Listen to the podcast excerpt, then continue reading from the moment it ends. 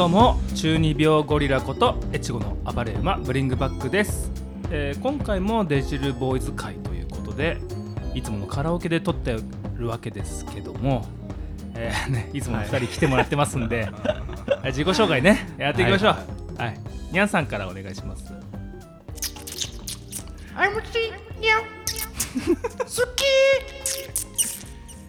ゴミみたいな。赤星インコのモノマネです。ゴミみたいなやつだし。一応一回整理しよう。一回整理しようリ一回整理しよスナーリスナー多分ね、うん。やめたわ聞くのこれ多う分。いやいやトトロのくだりも分かんなかったでしょ。よくわかんなかった両方とも。まあね、はい。これ一回毎回俺らこうこの一言結構悩んでるからね。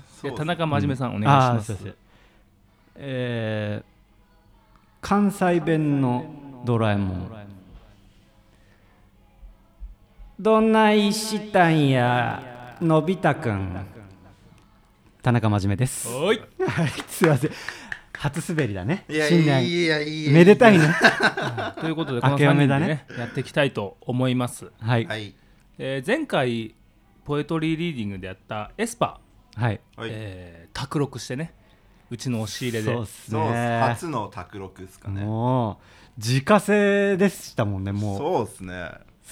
うそう。うちの押し入れでマイクをね、はい。セッティングして撮ったわけですけども、はい。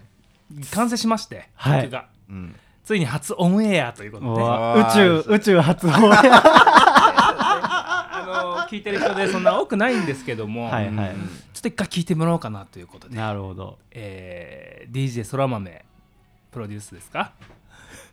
トラックメイキング DJ そら豆ビあーーツらしいですね。はい。デジルボーイズでエスパー聞いていただきたいと思います。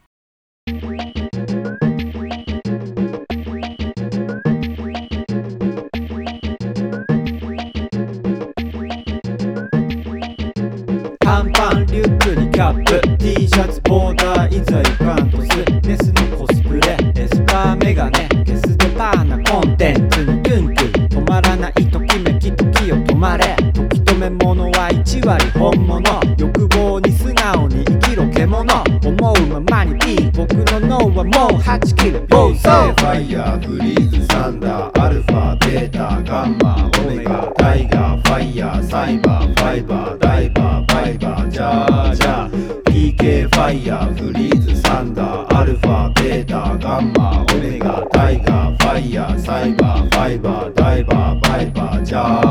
チンとテレポテーションで君の膣の目の前に登場。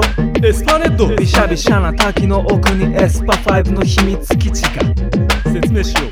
プロフェッサー J スポットのヤバいマシンをフィル速フィル速オーガズムが超加速でワープするエクスタシー。秘密戦隊エスパ5 PK ファイヤーフリーズサンダーアルファベータガンマオメガタイガーファイヤーサイバーファイバーダイバーバイバージャージャー PK ファイヤーフリーズサンダーアルファベータガンマオメガタイガーファイヤーサイバーファイバーダイバーバイバージャージャーぬるねるねるねるねるねるね今目覚めの革命の時力右から鼻血が傘ティッシュ持ってきて自称サイキック中年ボーイ。飛べます飛べます3秒。飛べます障子の穴から未来が見えた。なぜか手錠されていたキャッ PK ファイヤーフリーズサンダーアルファベータガンマオメガタイガーファイヤーサイバーファイバーダイバーバイバージャージャー。PK ファイヤーフリーズサンダーアルファベータガンマオメガタイガーファイヤーサイバーファイバーダイバーバイバージャージャーえい私はエスパーレッド。君エスパーになりたいのかい？はい。よし教えてあげよう。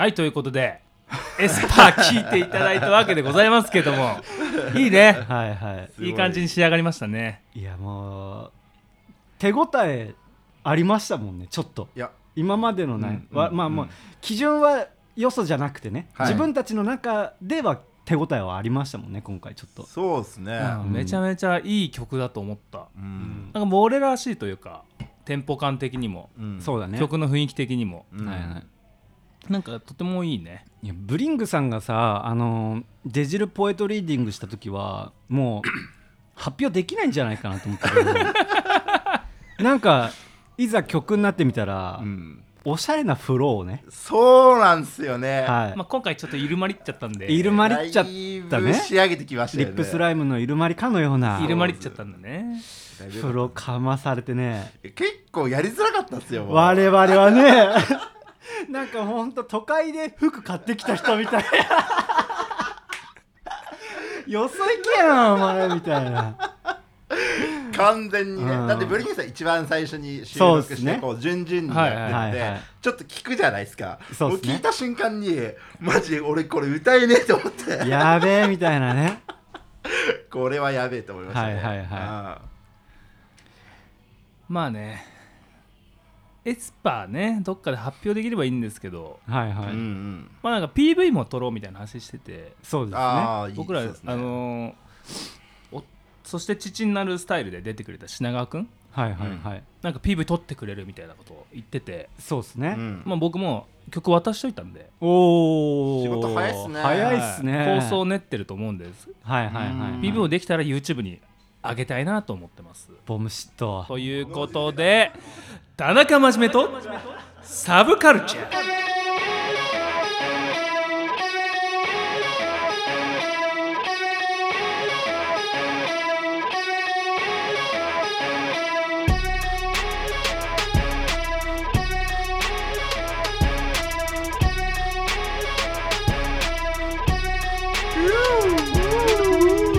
このコーナーは田中真面目がサブカルチャーについて、えーなんか喋るコーナーです。はいということでやってみましょうはい今回も。今回のお題は何ですか？今回のお題はですねあのまあ僕先日ナンバーガールのナンバーガールっていうバンドのねはいライブに行ってきたんですけどます。まあそれがえっ、とまあいろいろいろいろつながってるなと思ったのではい。まあそんな話をおーいいねうんはい期待したんですよナンバーガールの話。いやもうブリングさん欲しがってんだろうな。いやーナンバーガールめっちゃ。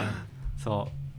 まあじゃあまずその、まあ、簡単にナンバーガールっていうバンドを説明させていただきますと、はい。あの日本のロックバンドで、はい。えーメンバーは向井秀徳さん田はい。淵久子さん、はい。中尾健太郎さん秋戸稲沢さんっていう方で、まあ、95年8月の結成、えーうん。2002年11月解散っていうまあちょっと,、5年えーとろ7年。解散がもう18年前ですかね ?7 年しか活動してないんじゃない？あそうですね。そうそうそうそう。っていうバンドになります。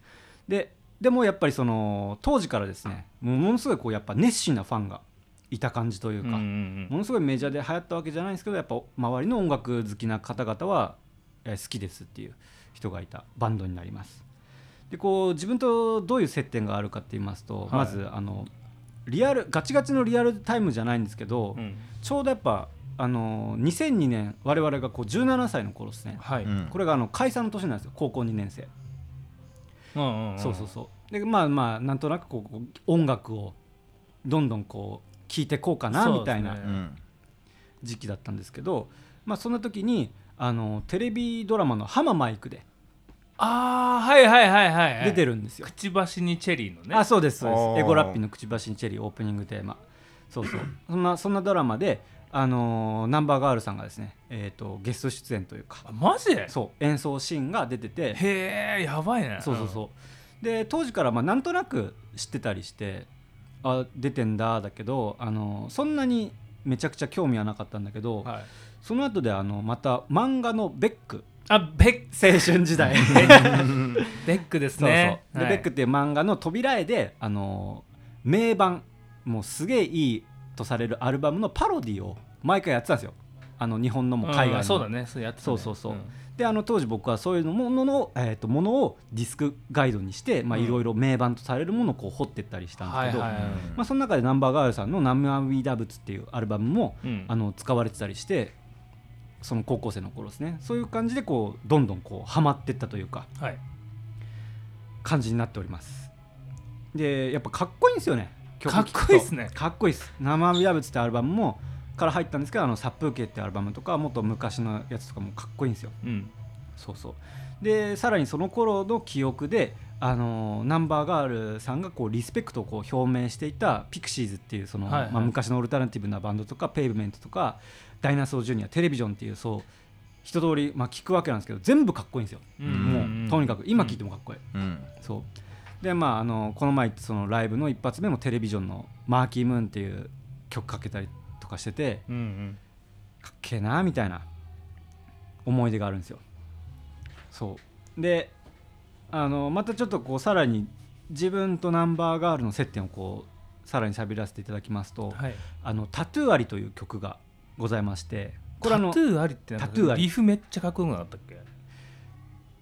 タタタのタン あのちょっと僕音痴なんでね、はい。そう、まあ、リフもかっこいいんだけどその歌詞のねあの二十歳の誕生日に入れたって彼女は言ったっていうフレーズがあるんですけど、まあ、そんなものに憧れて普通にはいはい。はい二十歳の誕生日にタトゥー入れようと思ったんですよ。まあ結局あの諸事情に入れなかったんですけど、うんうんうん。そうそう。そんぐらいこうすごい影響があったり。影響めっちゃされてるね。そうそう。いやいやなぜならやっぱもうその殺風景ってアルバムめっちゃ好きだったから高校生の時に。そう。であのーまあナンバーガールはその、えー2002年11月に解散するんですけど向井秀徳さんはすぐにこう座禅ボーイズを結成するんですよ。はい。うん。でこれあやった嬉しいと思ったんですけどこう最初に出たアルバムを聴いたらあのーナンバーガールとは全然ちょっとこう曲調が変わっておりまして、そう。うんなんか変拍子っていうかダダダダダダダダダみたいな。ちょっと違うんですよ、うんうんナンバーガールどっちかっていうとまあちょっとまあ尖ってたんですけど、まあ、メロディアスな部分がうん。あったんで、まあしっくりきてなかったんです正直。うん。はい。そうそうそう。でももう殺風景みたいなアルバムを出してくれってこう祈ってたんですけど、はい。でもあの向井秀徳さんはまあずっとこう座禅ボーイズを今に至るまで続けておりまして、うん。でそこでも新しいファン獲得したりですとかあとは昔からの熱心なファンの方はもちろんこう追っているとはい。いう感じなんですけどで向井秀徳さんっていうそのボーカルのフロントマンですね。はい。の方の面白いところがですねあの曲中とかあのステージで何回も同じこと言うんですよ。へー。そうそう。まあ有名なところとしてあの福岡市博多区からやってまいりました「ナンバーガールです」とかはい。うん。あのその透明少女っていう曲始まる前になんかその時々のことを喋って例えばあの子は透明少女じゃじゃってこう始まるとかああゆにさんがやってたやつ。あいにさんがそうそうそう。あいにさんがね。そう。あれうまいなーっていうそうそうテトそうロであゆにさんがやってたやつね。そう。ああいうのとかそう。座禅ボーイズ以降のその「This is 向井秀徳」とか、うん。まあ、こう印象に残るね面白い一言をこうずっと繰り返し言ってたりして、はいはいまあ、うんキャラがどんどんあのできてったんですよその人柄が伝わるというか、うん。人柄っていうかな雰囲気が伝わるっていうか、うん。そうそうそう。でこれがですねあのツイッターとリンクしてしまってですねはい。向井秀徳さんがこう何回も繰り返すフレーズがあのクソコラみたいな感じで 拡散されてたんですよ。はいはい。あの耳を澄ませばのさシーンなんかサンプリングされてんの？わかる？なんかお父さんにうん。なんそんなにそれは大事なのかって言われるシーンみたいな家族会議みたいなシーン。ああはいはいはい。あそこでそこになぜかその向井秀徳さんが座ってて、祭りスタジオってのはそんなに大事なもんなのかとか。面白いね。そうそうそう。まあ要はこう世代だったりとかさ音楽でそれす好きな人にはもうにやりとくる笑いが めちゃくちゃねこう生き残って生き延びてったんですよ。面白いからやっぱもともとが面白いから。そうそう。であとはその下北でいきなりうん弾き語りしたのがうん。全然その向井さんはアカウント持ってないんだけどファンの人がうん。向井秀徳が下北で弾き語りしてたっていうのを拡散バーッとされたりとかえあのナンバガーをこう知らない若手のバンドの人がライブ終わったらいきなり変なおじさんに褒められて「うん。えああんた誰?」って聞いたら「うん。This is 向井秀徳」って言われちゃって めっちゃかっこいいじゃん。そう。面白いね。これがバズったりとか。なんかねこうめちゃくちゃツイッターと相性良かった今にたらこう年間45回ぐらいそのネタでバズるっていうかなんか。そう。面白いのやっぱ。うん。根っこが面白いから。うんうん。そうそう。まあそんな感じでまああのまあ座禅ボーイズはそんなしっくりこなかったんですけど今に至るまでこうナンバーガール好きだっていうはい。ああなるほどね。思い出を抱えてですね、うん。あのまあナンバーガールのライブに行きまして復活でしょだって。そう。前置きが長くなりましたがうん。これがまあ良かったっす。もうただしみじみと。まあ本当それこそうん。あのあまあ僕ちょっと遅れて入ったんですけど、うん。その出番の、まあ、SE というかあの登場する時の曲で、えーテレビジョンのマーキームーンがかかってるのとかうん。あとはもう始まる時に、えー福岡市博多区からやってまいりました。はナンバーガールですって言ってくれてもうその瞬間にもう来たーってなるわけ完全に。いやばいね。そうそうそう。やばいね。そうその後もまあ透明少女とかもそうだし、うんうんうん。もうそのずっとこう溜めてた思いがその場で見れるみたいな。あーすごいな。よかったねまあよかったったす、えなんで復活したんだっけ？お金が欲しかあった。そうそうそうそうそう。お金が欲しかったっていう。金を稼ぎたくなったって言ってだもうチケットバチバチに高いからな。やっぱもうファン抜けで、うん。まあ、そことの勝負を多分うん。ナンバーガールとしてはしてると思うけれども、うん。まあ、まあ、込み込み多分8000とか8000でちょっと忘れちゃったけどっていう値段だったりとかして。でもまあもう本当曲はさ、うん。もう曲がいいなっていうのをね、うん。改めて思いました。あのまあこれ、まあ、聞いてこのラジオをね聞いてくださってる方どっかでもし引っかかったら聞いていただいていただきたいんですけど「えー、と鉄風鋭くなって桜のダンス」はい。タッチ透明少女思い出インマイヘッドサスユ殺風景幽霊タトゥーアリ 生阿弥陀仏漫画シック。もうねこれどっかで聞いてほしいんですけど まあまあそのファンなのでうん。そんながゴリゴリのファンじゃないけど、はい。すやっぱり好きなんですよ。当時の思い出が蘇るというか。でもうすごいねお腹いっぱいになって帰ってきました。ロッツ？ロッツです。バチバチのもう超満員すごいね。そうそう。すごいな。でここからあその点と点の話でさうん。話変わりまして、あの先日あの坂口安吾記念館っていうのが新潟にあるんですけどそこにはい。行ってきたんですよ、うんうんあの古町のスパイスプッシャーさんっていうところでカレー食ってでそれが木曜日でですね、えー嫁と出かけてたんでついでに行くかっつって、はい。でその記念館が月曜定期でスパイスプッシャーさんも月曜定期なんですけどあの、まあ、2人揃ってこう、まあ、ようやくデートができるというかうん。で、ひまあ、1人で行くのもなんなんなんでもうタイミングがつかめてなかったんですけど、はい。まあ、ようやく行こうかっていう日がありましてうん。でその坂口安吾さんっていうのはあの新潟市古町で生まれた昔のあの小説家もう文豪みたいなうん。方なんですけどあのもうヒップホップ的に言うとですねもうストリートを感じる方なんですよ。はい。すごい。うん。昔の不良というか大敗的な不良で、まあ、あのいつ活躍したかっていうと、まあ、戦前戦後ぐらいに活躍されてて、はい。あのまあ、有名な太宰治さんと、うん。まあ、同じくこう語られてたような方ですね。素晴らしい人ですね。そうなんですよ。あそうそうそう。で、あまあ、新潟の出身の方なんであの新津にお墓があるんですよ。ええそうそうそうそう、で、まあ、坂口安吾さんっていうのはその新潟市が好きでえっ、と新潟市が好きな人であの昔のこう純文学みたいなのもこうなんていうの？読んでる人はやっぱもう避けては通れない文豪な方ですね、まあ、ダラクロンっていうのが、まあ、有名なんですけど、まあ、自分はあんまりこうしっくりこなかったんですけどそのカップリングで入ってた短編のはい「いずこへ」っていうあの小説があるんですけど、はい。まあ、そこでですねものすごいこうがっつり心をへー。掴まれまして。いずこへね。いずこへそうそうそう。もう文章がかっこよすぎて、うん。まあ、当時まあ僕多分二十歳前後だったと思うんですけどあーそのふと読んだ古町のミスドで西あの東堀のミスドで、うん。コーヒーおかわりしながら連続で2回読んだんですよ。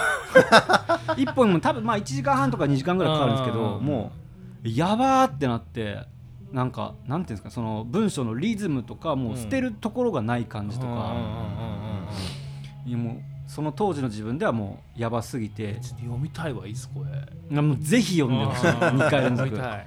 でそういうのがやっぱかっこいいのさ自分の中のかっこいいの価値基準の一つになったりするんですよ、うんうんうん。そうそうそう。でまあまあなんつうのそれぼちぼちとこう、まあ、自分もこう小説を読んでるんですけどやべえってなったのはもう指折り数えるほどなんですけど、まあ、本当その坂口安吾さんの「いずこへ」はちょっとなったとうんうん。いう人。ででこれがどうナンバーガールとつながっていくかっていうとそれ気になるね。そうですよね。うん。であのナンバーガーのライブの日にそういえば向井秀徳さん見るのいつぶりかなと思ってたら、あのーまあ、過去2回見たことあるんですけど、あのー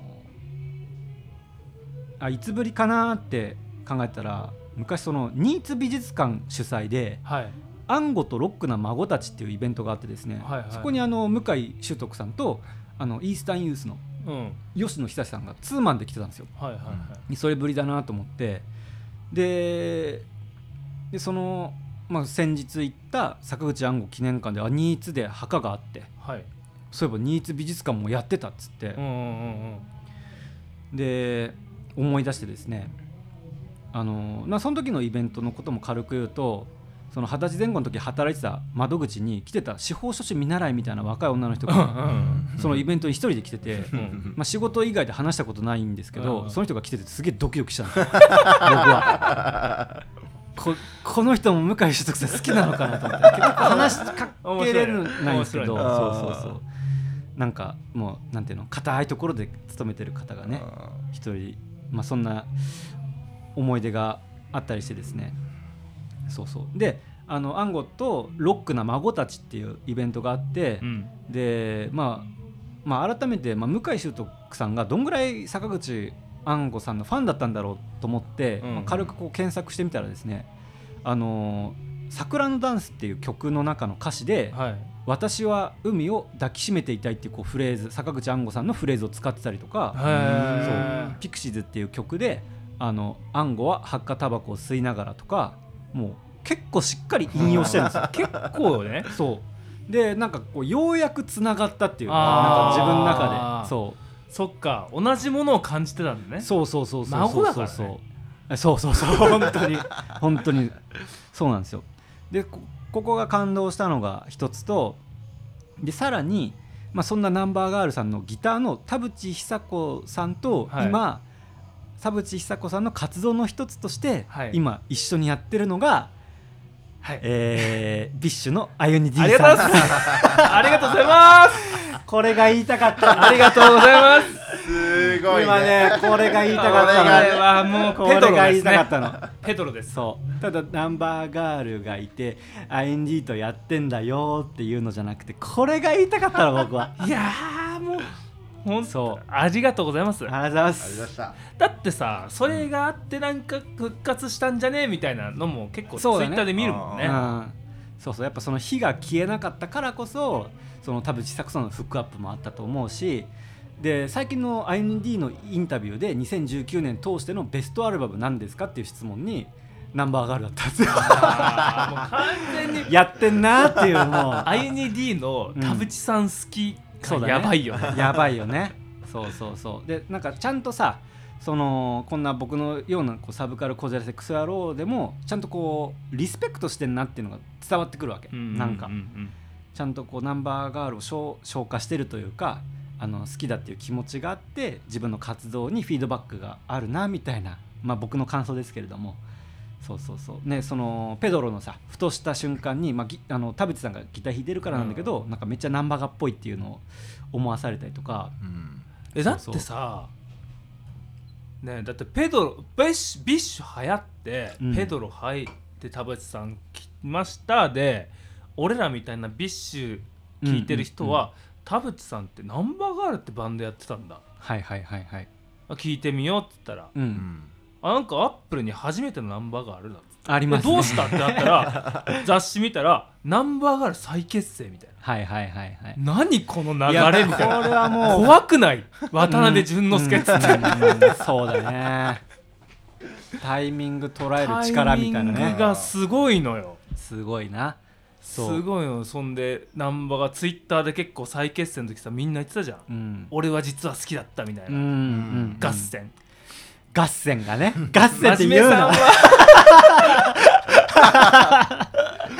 真面目さんは？うん。はい。まあ多分そんなガツガツしてなかったですけど、こんな好きだったんだって俺今思いました。そうそうそう。こんな真面目さんのこう基礎になってる人たちなんでそうそうそう。うん。でそれは僕はもちろんその、まあ、浅く広くの人なんで僕はどっちかっていうと、でその一番何が好きかっていう話になったらやっぱゆらゆら帝国になってしまうんですけど、はい。まあそのなんかその下でこうやっぱす次にこういろいろ影響を受けた人たちのいっぱいある中の一つがもう完全にナンバーがある。でまあまたちょっと言いますと、うん。でそのもう一つが eastern youth はい。吉野寿でこれも BiSH のチッチが フックアップしてるぞと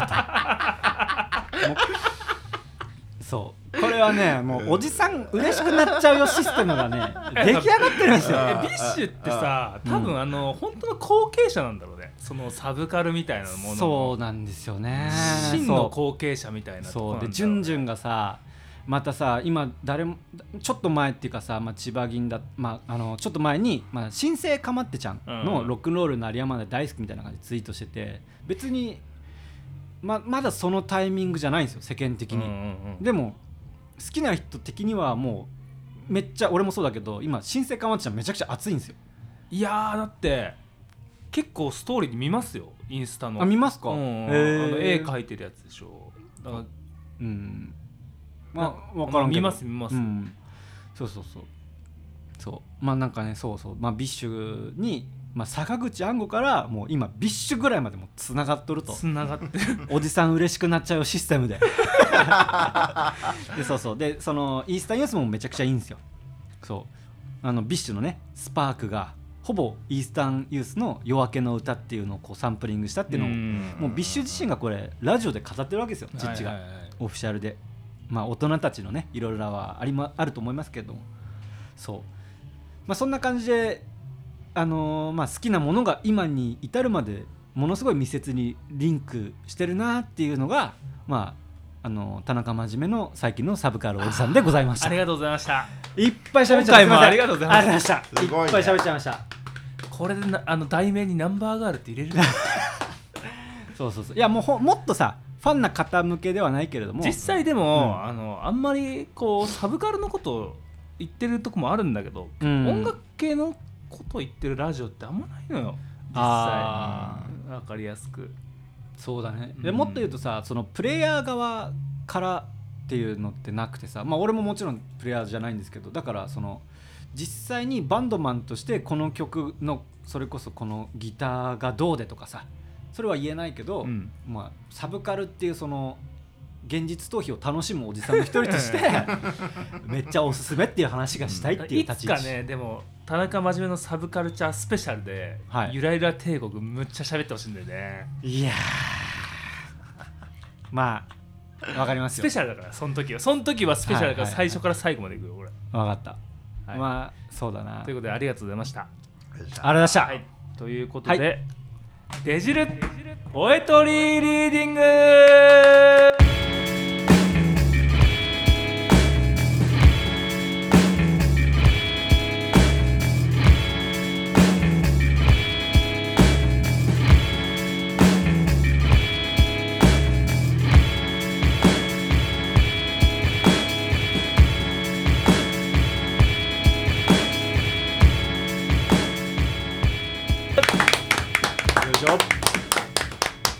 コーナーはですねデジルボイス我々3人が毎月お題に沿って考えてきた詩をですね朗読するポエトリーリーディングをするという、はい。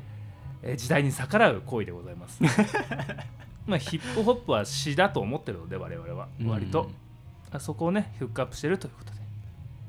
今回のお題は「サグ自慢」ということで、まあ、自慢話とか、はい。そういうことの歌ですね。そうですね、うん。はいよくあるのがこうなんかこう悪いことした自慢とかね武勇伝とかそういううんなんかちょっとうざいようなうん。サグ自慢。うざいよ聞いててうざいような感じですね。もう我々はそちら側ですからね、申し訳ないですけど。うんうんう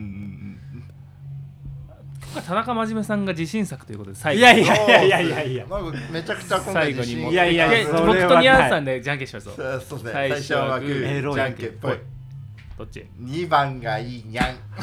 ニャンさんね。じゃんけんで勝って2番取りました、うん。はい。じゃあ僕1番で。じゃあ田中真面目さん終わったらやっちさんの。はい。前回出てくれてやっちさんも参入参入してるんでこのはいはい。はい。サグ自慢に関しては。なんでやっちさんの読み上げます僕が、はい。じゃあまず最初に僕から。えーこれは確認ですけど8小節でいいですよね。そうですね。はい。はい8小節で書いてきました。はい。ブリングバックでサグ自慢友達の友達の知り合いのお父さんの友達の職場の先輩のおじいちゃんが死ぬ寸前に転生した先の江戸時代の友達の町一番の歌舞伎者銀次郎の愛犬の魂の生まれ変わりが私の彼氏。すごくない？いややすごい。これすごい。いやーすごい。なんかさいやられたっすね。さ先言っていいですか、はい。い、やマジやられたっすね。い やすげえわ。今回これあの昨日思いついたんですよ。散々考えたあげく。なんかやっべえマジやりづれえわ俺。いやこれはすごいわ。なんかさ聞いててさ、うん。どっかでうん。まあすごいこと言って、それをやり込めるのかなっていう展開かと思いきや ほぼ丸々使って、まあ、自分と遠いところの人が自慢してるっていう。最近振り切るのすごいよね。すごいっすね。今回はい下ネタも偏見もなしですからね、はい、今回はすよね。僕のあの想像だけでいきました、はいはい。とてもすごい。すっきりした。いやなんかすげえやりづれえこれ。展開もうまかったもんねなんか。やられた感ありますね。どっち行くんだろうさ、うん。追っちゃったもんね。そうっすね。次じゃあ直樹さん。あの、はい。読む時ね、はい。緩急とか間とか意識して読んでくださいよ。あわかりました。棒読みになりがちなんでね。じゃあにゃんさんでサグ自慢。はい。先輩の先輩の友達の彼女があの芸能人と友達なんだよ。マイルド以上本当未満神秘の歌はこれ18番。自慢とへをこき月へ旅行さ。信じぬ者はブラックホールさ。塩と胡椒と胡蝶一杯。膨らんでゆく。話の種が。ありがとうございました。もう。ちょっと待って。俺の解説聞いてから作っただろお前。いや俺もこれ今日作りました。マジっすか。うん。いやーちょっとかぶまあかぶってた部分もあるけど、まあそうそう。うん別にそれはいいけど、はい。塩と胡蝶がやばいああそこですか。そうっすね。マジで塩と胡蝶うままあまあ解説は後から聞きますんで。あ解説あ後からしますか。ちょっと田中真面目さんちはいょっと、はい、えー田中真面目でサグ自慢。はい。はい。土管の上のガキ大将。隣にいつもの腰銀チャック。聞かされる自慢ルサンチマン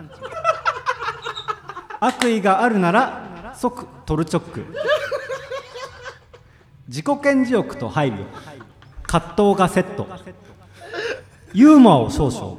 クックパッド参照。料理は心。by 神田川敏郎。いるコミュニケーションにさよならをしよう。以上です。いやーすごいね。いやーよかった。涙出てきたわやばいルサンチマンってなんだっけ？い やそうそうそうそうそう。ルサンチマンってまあなんだっけそれ？最近のあの要はなんか弱者が強者を妬むことみたいな。結構ねいろんなところで見るんですよ、うん。なんか。でも覚えられなくない？ルサンチマンっいて言葉やーすげえよかった。そうそう。田中真さん今回優勝ですね。いやいやいやいやいやいやいや。いやいや僕ぶっちぎり持ってきたつもりだったんですけど、結局やっぱ2人すげえなっていや思って。今回ぶっちぎったっすよ。いやいやいやいやありがとうございます。ということでねあのややつさんのじゃあはいはいはい。読んでいきたいと思います、はい。やつさんもぶっちぎってきますからね気をつけてくださいね。怖いですね。怖若手。若手。はい。あの八千美子さんでですね、はい。読ませていただきますけど、えー、作自慢。経験人数を自慢する男ほど抱かれてみると案外普通あそこは濡れず普通に苦痛。あんあんあんとっても大好き。ドラえもん。あんあんあんちゃんと受けた？義務教育。口だけ立派であそこは半端。いやすげえな。ママの子宮からやり直してきてキス。うわいやいやぶっちぎってきいたっすねやーそれこそ。マジで。俺これ送られてきた時に驚愕して。いや驚愕するわ。リルティムかなと思った。これ女性が作ったんですよね。はい。ガチガチのリリシストじゃない。ガチガチの一番ラッパーっぽかったっすね。一番ラッパーっすねマジでやられましたね。いやこれ楽しみだね。最後またキスです。締めてるのがね、ううん。んいいね。愛があるというか。愛があるね。うんよしよし分かったよと。うん、いやもう怒られてる気持ちになったもん俺。なんか知んねえけど。義務教育ちゃんと受けてきたんかっつって。なんか知んねえけど怒られてる気持ちになった、こんな感じで、まあ、徐々に我々のレベルも上がってきてるんでね、はい、はいまあ、解説でもサクッとしますか？そうですね。サクッとしますか、はい。まあ、僕のもまあ解説はあんま不要なんですが で聞きたいなんか、あーっと、まあ、友達の友達の知り合いのお父さんの友達の職場の先輩のおじいちゃんが死ぬ寸前に転生した先の江戸時代っていうことで、だい。ぶ遠くに行こうと思って、どうすねどうすれば遠くに行けんだってことを考えたすでに転生しました、転生したのびっくりしました。はうん。で江戸時代時代を変えて、はい、であのちょうどこの時「ワンピースの和の国編読んでたんでそっから来てたんか。銀次郎って名前がスッて出てきたんで、まあ、銀次郎。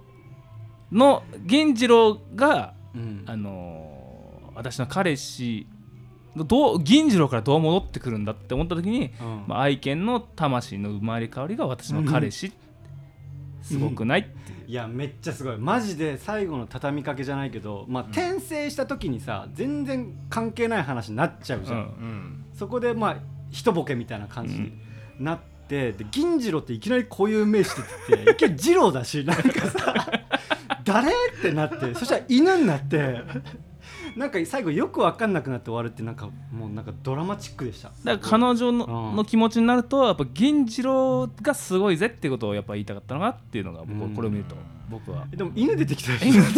来ましたが でもこっからねなんかいろいろ付き合うと思ったんですよ最初。なんかお前の本当のことが聞きたいとかお前のことが聞きたいお前何が好きで聞きたいんだって思ったんですけどこっちの方がすっきりすんなっていう。いやすごい。って感じ。その自慢っていうシステムに落ちてるしね、うん。その意味わからん話っていうかね。ギャルがマックでしてる話ですからいやめっイメージ。ちゃ面白いわ。本当に。以上です。直樹さんじゃあ解説お願いします、まあ、僕の中の今回のテーマはその先輩とかその、まあ、マイルドヤンキーとかさはいはい、ああいう自慢、まあ、自慢が元ネタだったんでそういう自慢する先輩の話、はい。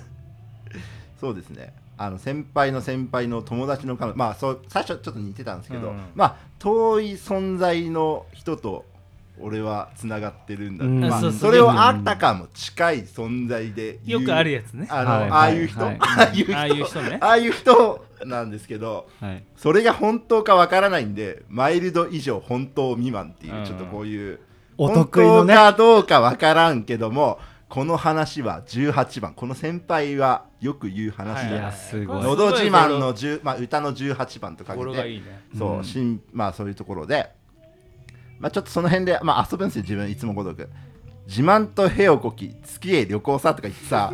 前澤さん出てきましたね、前澤さんまあ、ですねへへと自慢ってあの自慢こきとかへをこくとか。こきで。なるほコどね。キをちょっとこうつけたかったんでそこでちょっとうわバーすげえなそこ。ーっと言って、かけで方えぐいな。